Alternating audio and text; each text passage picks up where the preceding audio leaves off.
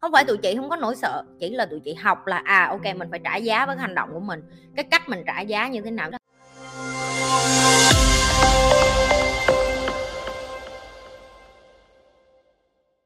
Dạ, cho em hỏi thêm một cái nữa là kiểu chị nghĩ sao về những người mà đa nhân cách đó chị? Chị không có nghĩ gì hết đó em, họ muốn sống sao họ sống em. Tại sao tụi mày hay hỏi chị nghĩ sao về điều này, chị tư vấn cho em điều này. Nếu như chị là em, chị tao không có lòng mày nên tao sẽ không có giải quyết cái đó. Tao chỉ nói cho mày ngay là leave them alone, để cho họ một mình. Đó là cái cuộc đời của họ, đó là cái bài thi của họ, đó là cái giá họ phải trả, đó là cái sứ mệnh họ đến cuộc đời. Nó liên quan gì đến tụi mày rảnh vậy? Họ đa nhân cách thì họ chứ. Trời ơi, nó không có đụng tới nhà mày, nó không có của ăn của để nhà mày, nó cũng đụng tới chuyện nó có cầm dao dí mày không? Không. Vậy mày nhiều chuyện chi vậy? Lại rảnh nữa. Cuộc đời của mình thì như suốt ngày đi ra đường, người này người ta sống như vậy là không đúng vậy, người này người ta sống như vậy là sao? Tại sao tính cách họ đa nhân cách? Tại sao họ như vậy? Tại sao họ như vậy? Éo có phải là chuyện của mày? Cái chuyện của mày là đi kiếm coi mày có phải là bị khùng, mày có phải bị đa nhân cách không? Chứ không có phải là chuyện người ta đa nhân cách nó liên quan gì đến mày. Không liên quan. Tào lao. Tại sao á, mọi người biết cái đó là sai, nhưng mà tại sao cứ phải làm rồi chúng ta đi kịch, rồi hối hận, rồi đau khổ? Tại sao em phải hỏi cái câu hỏi về tại sao về những người khác nó liên quan gì đến mày? Tại em cũng từng như vậy á, rồi sau đó khi em đã... Ok, bây giờ em có như vậy nữa không? Dạ không. Vậy thôi mày quan tâm chứ. Mày rảnh nữa. Tại sao người ta, tại sao người này, tại sao người kia? Đi vô đây vẫn hỏi tại sao người này người kia. Coi video bao lâu mà vẫn vô đây tại người này người kia. Tại sao người ta thế này, tại sao người ta thế nọ, tại sao người ta thế lọ, tại sao người ta thế chai. Họ thấy sai họ làm, họ có cái báo của họ, họ trả cái quả báo riêng của họ, không liên quan gì đến mày hết. Bớt nhiều chuyện, bớt tào lao, không liên quan đến em. Phải là khi mà mình không có hạnh phúc đó, mình thường mơ ước về hạnh phúc của người khác. Không chị, nó khác. Giờ em hỏi chị, bên trong của chị bây giờ, chị nhớ lại cái ngày mà chị bị người yêu bỏ đi, chị ra đường, dù cho ngày hôm đó là mùa xuân, có hoa, có lá, tâm trạng của chị không vui, tự nhiên chị cũng không có thấy nó đẹp, đúng không? Còn khi mà chị đang ở với một người chị yêu, đang ở trong mùa tuyết lạnh của đất, chị vẫn thấy nó đẹp, tuyết rơi đẹp quá, mặc dù lạnh thấy b***. Ok, đúng không chị? Thì tất cả cảnh hay tất cả những cái gì mà xung quanh mà chị nói có phải là mình đang mượn cảm xúc của người khác để mình hạnh phúc? Không phải, nó là của chị, hưởng thụ nó đi. Ok, không có cần phải đặt ý nghĩa gì vô cái chuyện là mình cảm thấy hạnh phúc thì hạnh phúc thôi. Xu hướng suy xét kỹ càng để đưa ra giải pháp tốt nhất khiến em bị vụt mất cơ hội, cách khắc phục là gì ạ? Không có cách khắc phục đâu em. Chị nghĩ trong cái câu hỏi của em nó cũng đã có câu trả lời rồi. Người ta nói em tính mà tính quá, em mất cơ hội là chuyện bình thường. Em học cái trò một ngày của thầy Douglas chưa? Dạ rồi ạ. Em có nhìn thấy cái đó không? Rõ trong cái trò chơi đó luôn á. Và em nhìn thấy cái hộp mà cơ hội á, nó có tới 80% trong cái nước đi. Nhưng mà hầu như các bạn luôn tập trung vô cái gì? Tiền lương. Ôi chết, phải đu đát là cái thẻ đỏ, là phải trả tiền cái này cái kia. Thẻ màu xanh, cơ hội đến rồi, giờ mình được bán. Mày không mua, mày lấy cái gì mày bán? Mày không thấy cơ hội, mày không có nhào vô, thì tất nhiên là đến lúc mà mày có lương rồi mày cứ nhận lương thôi. Thì em cứ đi làm công cả đời thôi. Rồi giờ chị hỏi em chơi cái trò chơi đó rồi, vậy giải pháp của mình trong cái trò chơi đó làm sao để thắng? Dạ chị, là em thấy cơ hội là em phải chụp. Em thấy giờ em tự có câu trả lời của em luôn.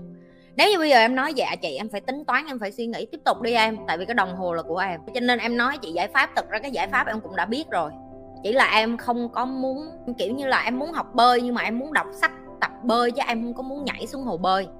Có những cái thứ em có đọc hoài, em đọc mãi, em cũng chỉ là một cái con mọt sách thôi.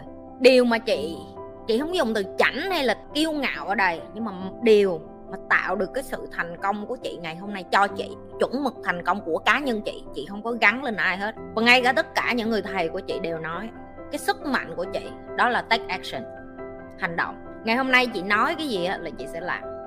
Chị làm mà chị ngã, chị fail, chị chấp nhận trả giá cho nó, và chị học từ cái bài học đó, và chị đứng lên tiếp, và chị đi hỏi những người khác là trong cái tình huống đó nên làm cái gì. Tụi em analyze until paradise. Tiếng Anh nó hay có câu đó, có nghĩa là bạn cứ kiểm tra, kiểm toán, kiểm duyệt, rồi đi vô, rồi đọc đủ thứ để coi là mình có đang đi đúng đường, đúng hướng này kia kia nọ không. Cái xong rồi mày tìm hiểu nhiều quá, mày loạn cái xong mày kêu thôi khó quá, thôi dẹp qua, đã bỏ qua. Có những cái mà em chỉ cần hiểu được 20%, em bắt đầu làm, xong em lại hiểu lên 20% khác, rồi em lại dần em làm tiếp, em làm em thấm, em học tiếp, em làm em thấm, em học tiếp. Thì cái đòi hỏi cái chữ em học xong em làm á, đó chính là take action. Mà take action lại là cái mà không phải ai muốn làm hết, họ sợ em, họ sợ lắm, ai cũng sợ hết á. Tụi em nghĩ người như tụi chị không sợ hả? Cái sợ của tụi chị còn bự hơn cái sợ của tụi em. Tại vì một cái quyết định của chị ảnh hưởng đến rất nhiều người. Đặc biệt là khi em phải vận hành doanh nghiệp, em phải vận hành công ty, em phải vận hành nhiều cuộc đời đang ở trong tay em. Ví dụ như chị phải trả lương người này lương của họ sẽ ảnh hưởng tới vợ họ, tới con họ, tới tương lai của những đứa trẻ này. Cho nên cái quyết định của chị nó mang cái tầm bự hơn nữa, thì cái nỗi sợ của chị nó phải lớn hơn nữa. Không phải tụi chị không có nỗi sợ, chỉ là tụi chị học là ok mình phải trả giá với cái hành động của mình, cái cách mình trả giá như thế nào, nhưng mà mình phải hành động. Em không hành động em sẽ không bao giờ vượt qua cái đó được hết á. Mà mày hành động biết mày bị nghiện á. Ở trong team Nhi Lê 7 tháng rồi thì chị nghĩ là em cũng đã hiểu được cái sức mạnh của hành động là cái gì. Có những bạn vô team Nhi Lê và nói trời ơi chị, em ở với chị 6 tháng mà em cảm tưởng như là em già lên 3-4 năm vậy đó. Có phải vậy không Thư? Đúng rồi chị. Em biết tại sao không? Tại vì đó chính là sức mạnh của đồng đội và sức mạnh của đoàn kết và sức mạnh của hành động. Khi mà hành động với một cái số lượng người mà cũng có cái ý chí quyết tâm như mình. Ví dụ như ở ngoài kia bạn em nói ôi xin mẹ ơi bấm điện thoại đi, em sẽ bấm điện thoại mỗi ngày. Nhưng mà khi em vô đây tất cả mọi người biểu em là đừng có bấm điện thoại hoài vậy, học đi, học cái này học cái kia, rồi học tiếng Anh đi. Rồi có phải là em cảm thấy trời ơi, mình cảm thấy mình trưởng thành nhanh hơn chỉ bởi vì mình ở với đúng người, đúng không? Và đôi khi cái environment, cái môi trường chính là cái động lực thúc đẩy rất lớn cho em hành động. Em mới 16 tuổi, tụi em hơi bị vội, nhưng mà cứ hành động nhiều hơn á, và chấp nhận sai nhiều hơn á, em sẽ dần dần em sẽ lên một cái gọi là cái vùng mà thoải mái làm sai như chị. Chị dùng cái từ là thoải mái làm sai. Tại vì đối với chị bây giờ mà chị mà cái ngày nào mà chị cũng làm đúng á, là chị bắt đầu hỏi chị là có phải là đang kiêu ngạo hay không, hiểu không?